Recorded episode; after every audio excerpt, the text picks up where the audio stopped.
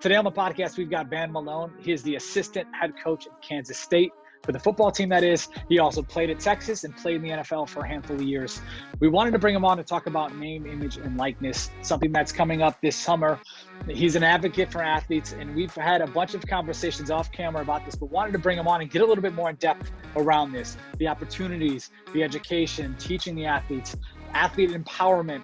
It also came in light of the new not NCAA property movement happening in the college basketball world. So we thought Van would be a great guest to have. We get pretty in depth about why we think it's important to educate and teach their athletes and all of his thoughts around this as well. We appreciate you listening and we hope you enjoy. All right, Van, so we've talked a bunch offline about this whole name, image, likeness deal. You were a college athlete a few years back. Now being quite a few, a little bit before us even. And now being a college coach at a big school, you've been around this deal for a while. And we've had a bunch of conversations, like I said, offline about this. So wanted to bring you on and talk about this whole name, image, likeness deal and what it means for student athletes, especially with this week, the whole not NCAA property movement going on in the college basketball. Well, we'll talk about that in a second. But first, I want to get your thoughts as a coach and as a former player around name, image, likeness. Well, you know, when I played, back with Moses, you know, we didn't. Student athletes were you played, and you never had opportunity. You never had the opportunity to take advantage of the value that you created, you know, as a student athlete playing at whatever university. And so, you know, to see this on the horizon, to see student athletes being able, because it was always talked about.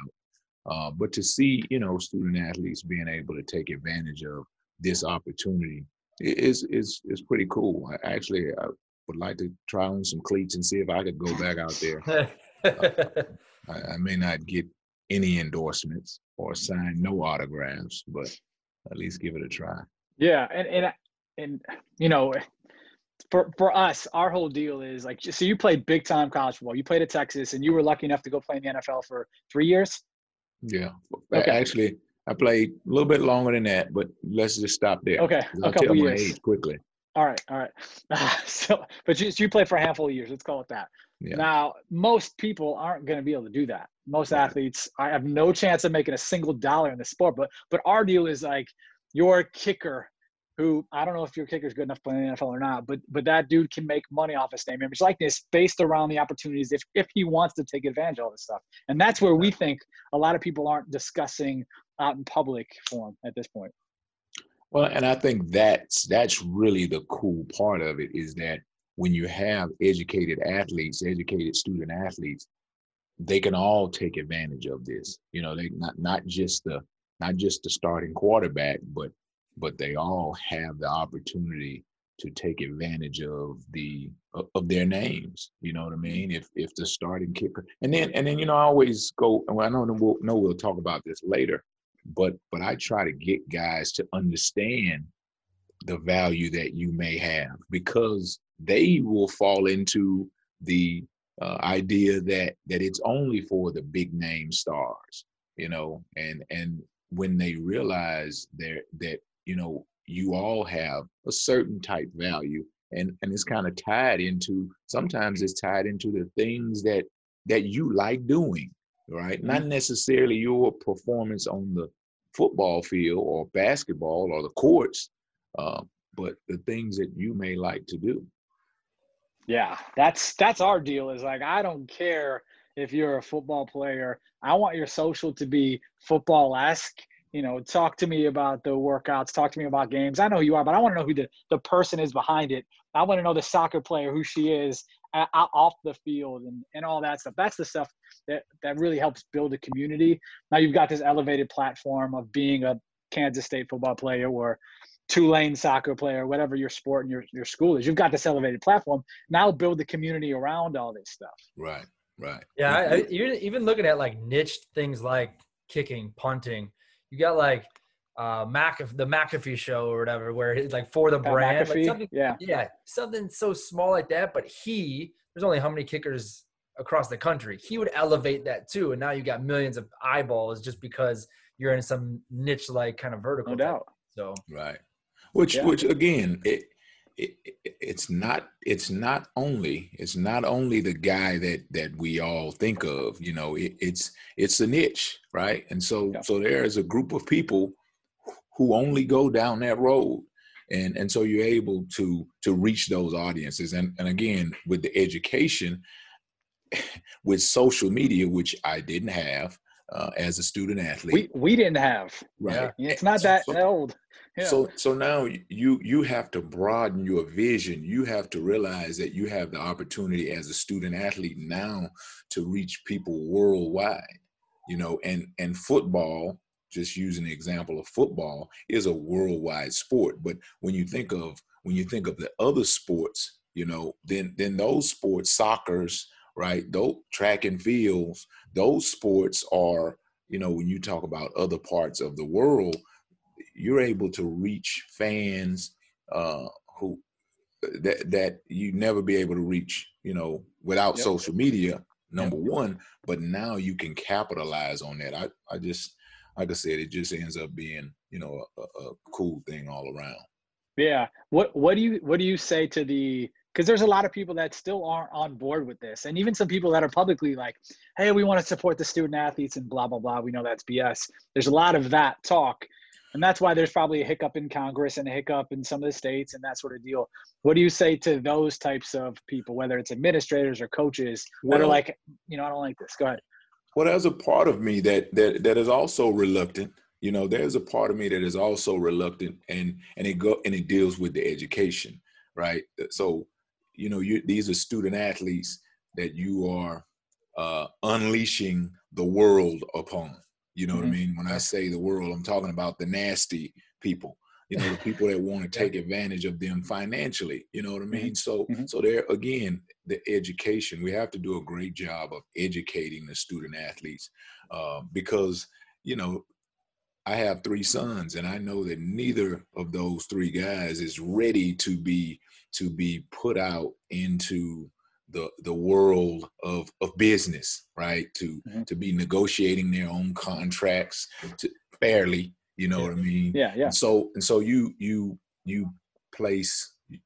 run the risk, if we don't do it the right way, of placing our student athletes in harm's way. And so if there's a reluctance for me, it's that is making sure that we are educating, because our student athletes have a vision of this. You know, they have a vision. And just money coming at their face. Yeah. It's somewhat distorted, you know what I mean? And it's clearly going to affect, all realms of college sports, which goes down into recruiting, which trickles into high school. And as I prepare for, you know, for that next step. So I just think we have to be very careful as we move forward, because you know, you don't want to jump into, and I've heard this in my research of name, image, likeness, that you don't want to leave the college athlete model. You don't want to go into the professional model, right? But there are some aspects that we definitely have to explore, you know. Yeah, and I think to us, Tim and I, to me, there's obviously some potential negative aspects of this. There's some, you're going to have people getting taken advantage of, but if I was a musician and I went to Kansas State, I could make money off of my music. Right. So that's always my number one argument on this. And then two is the education is so damn important, and they don't, you know, there's a lot of, we talk to 35-year-old athletes or 32-year-old athletes who are just the same in the fact that they don't know what the hell they're doing. And they've got somebody guiding them in some direction that's probably not the right direction.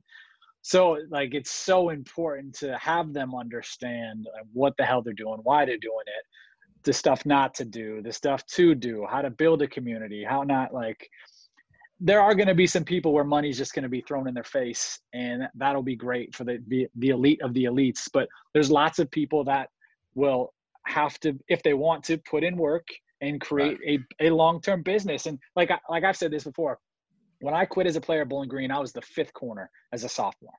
I could have made money off my name, image, likeness. I had a pretty good name in the Cleveland, Ohio area. I could have sold a footwear program or a membership or something like that. You know, my vertical had increased a bunch. I could have sold some stuff on that.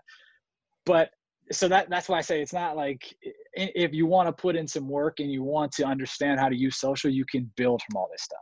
Right. Which, and I, again, in the education, I tell the players that, listen, man, it's like when you go into the weight room, right?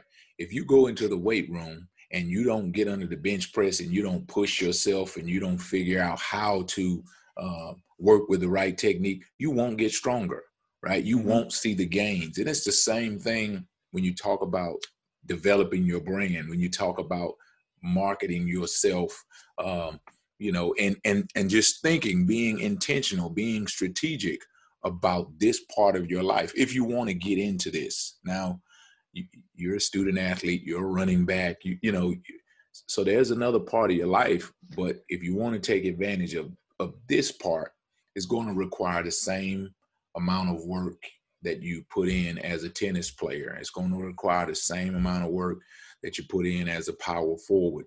And it won't just happen, which again, I say our student athletes are in a way, some of them thinking that, you know, the money's just going, you know, it's just going to come out at you, and, you know, there'll be deals coming up, you know, all over the place. And I don't know if it'll happen just that way for all student athletes.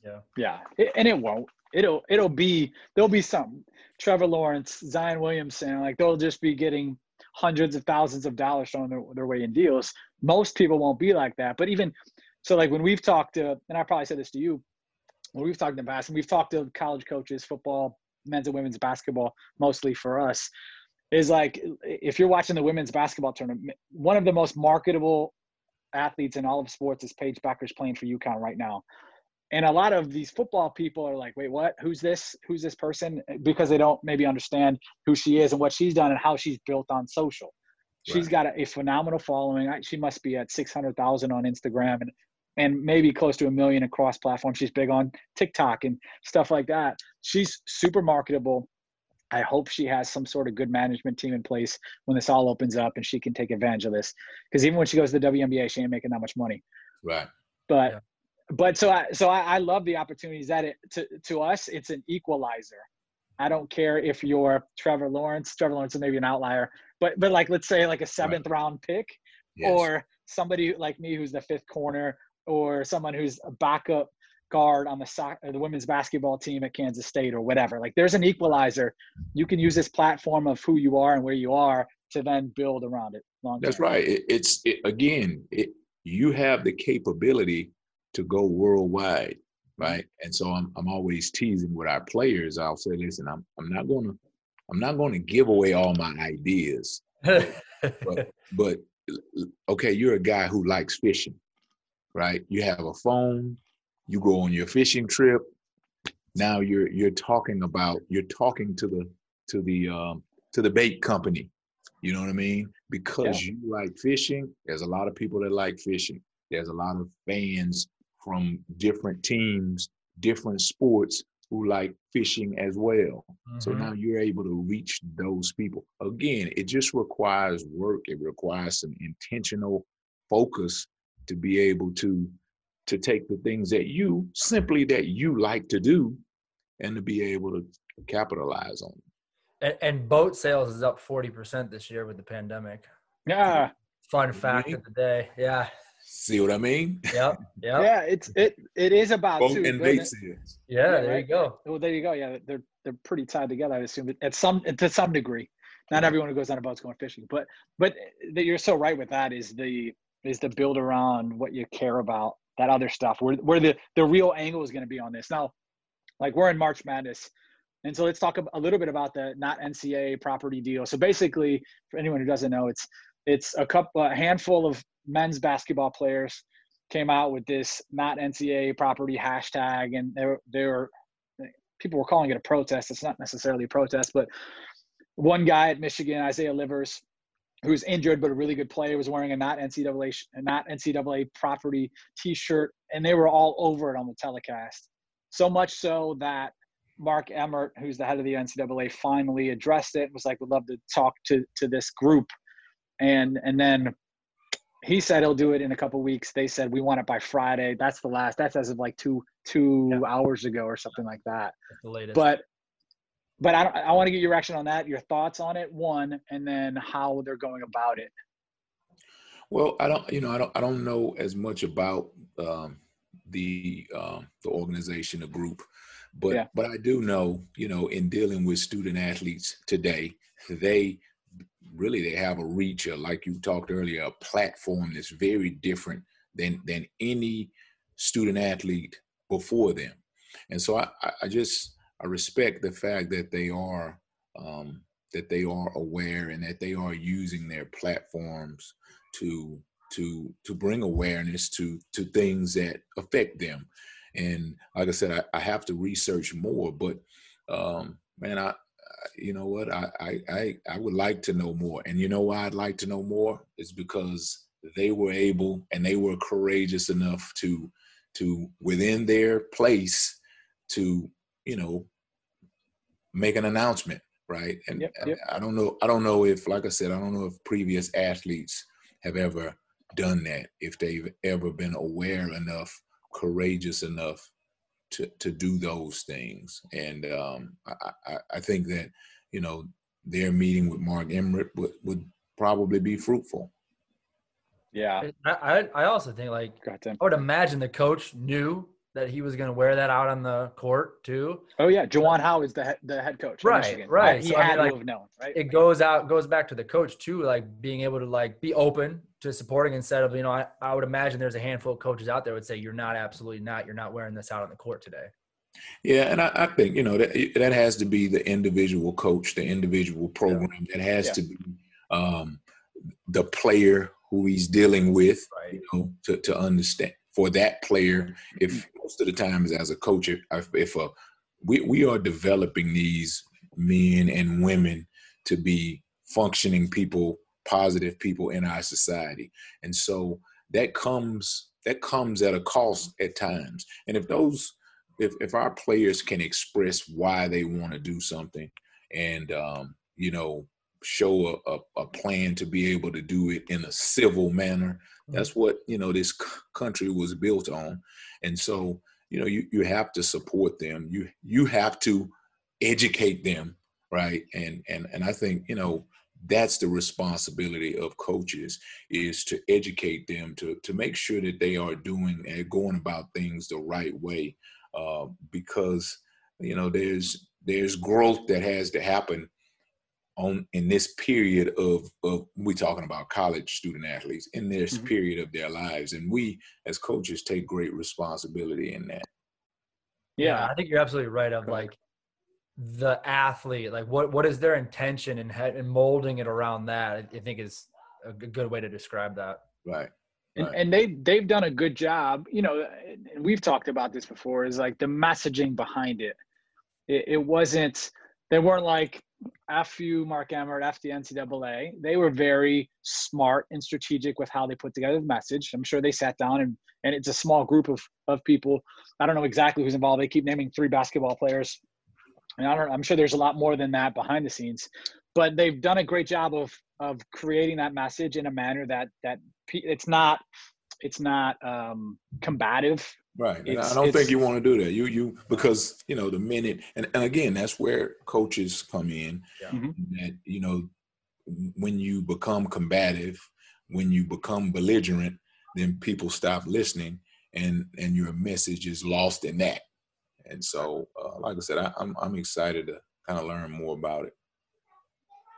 Yeah. Yeah. And last thing I want to talk about is I know – we've talked about this, and I've heard on your Winners Win, Leaders Lead podcast by Coach Van Malone. You talk about everything that you did from a coaching standpoint. So you're being the assistant head coach, you're super hands-on with a lot of the stuff that goes on in the program, more than just a position coach typically would be. And we go last year, you've got pandemic hits, you've got this crazy social injustice deal. I mean, all across the country, you guys had – something specific at Kansas State that was pretty gross.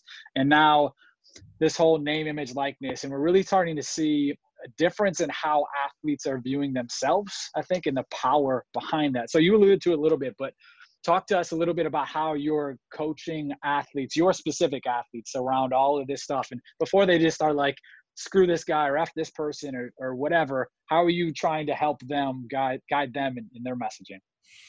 Again, I go back to this athlete that they're more socially aware. They're much more informed because they can pick up their phones and Siri can tell them anything about everything. Mm-hmm. And they have YouTube videos and they are connected to one another all over the country, across different sports. They're on different platforms. And so you have to operate with this athlete in a different way than you operated with my era of athlete, because my era of athlete, they did it because you said do it. And if it was wrong, if it was right, they just did it. And even at times when they didn't necessarily agree, they still just did it. And so this athlete is a different athlete. This athlete recognizes the level of exposure. They recognize what you said earlier, the platform that they have.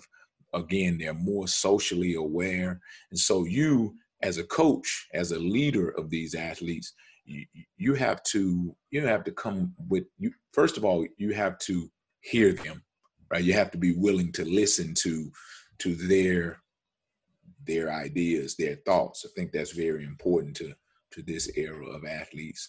And then you have to I think you have a responsibility to educate them, right? With your experience, and, you know, share with them that you do understand ABC, you know, you see it this way, but maybe it'd be better to go about it this way rather than the way you're trying to go about it. And I won't say keep them out of trouble, but, you know, when I was young, right, even though I was a compliant athlete, but when I was young, I could get fired up and start rolling in a different direction, right? Because you're at that stage, you're invincible, right? And you don't necessarily think about what might come tomorrow. And so I think it's important as coaches, as leaders of these young men and women, that we allow them to express, but we have to make sure that, you know, in their process, we don't allow them to do things that, you know, tomorrow they may regret, you know what I mean? And so keeping them aligned with whatever their expressions are, whatever their wishes are, but, you know, you don't want them to go off the deep end in that way. Yeah, that makes a lot of sense. Because, I mean, you can put something out in the heat of the moment that could end a career or dismantle a relationship or whatever, and just right. Like that. And it might be an idea that, you know, it because, again, you only got so many characters, right? And all of a sudden, you throw it into a box and, wait a minute, that's not what I meant. Well, it's too late. It's out there. And mm-hmm. You have 10,000 people that see it this way, and you have 20,000 that see it that way. You're not going to be able to, you know, PS 10,000 people. Mm-hmm. You know what I mean? It's out there. It's over. And then as you explain it away, you got 15,000 more who don't get the explanation, you know. And so you just have to be careful and make sure that whatever the message is that you are, that you know, they're trying to deliver, that it gets delivered the right way. Yeah, it makes sense. Tim, anything else you wanted to ask? No, it is, as you're explaining it makes so much sense. And it's like, you guys as coaches have always been, you know, like big brother, make sure that they're not, you know, going certain directions, help guide them into, you know, becoming men and women or whatnot. But now you just have a few more nets you have to like grab. Oh, like, don't post this on social. Make sure right. You know, instead of like right. just go forward, it's a few more nets to bring them back in.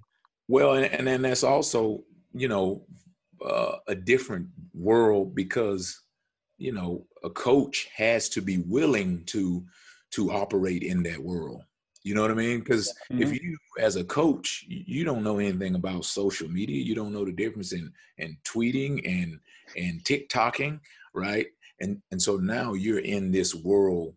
And so I think there also has to be a level of respect that you have to have for the student athlete, enough so that you go into his or her world, and that's important enough for you as a coach to not live in that world, but operate in that world, so that you know what they're going through, right? Because I didn't understand why it's so important for someone to like your stuff, right?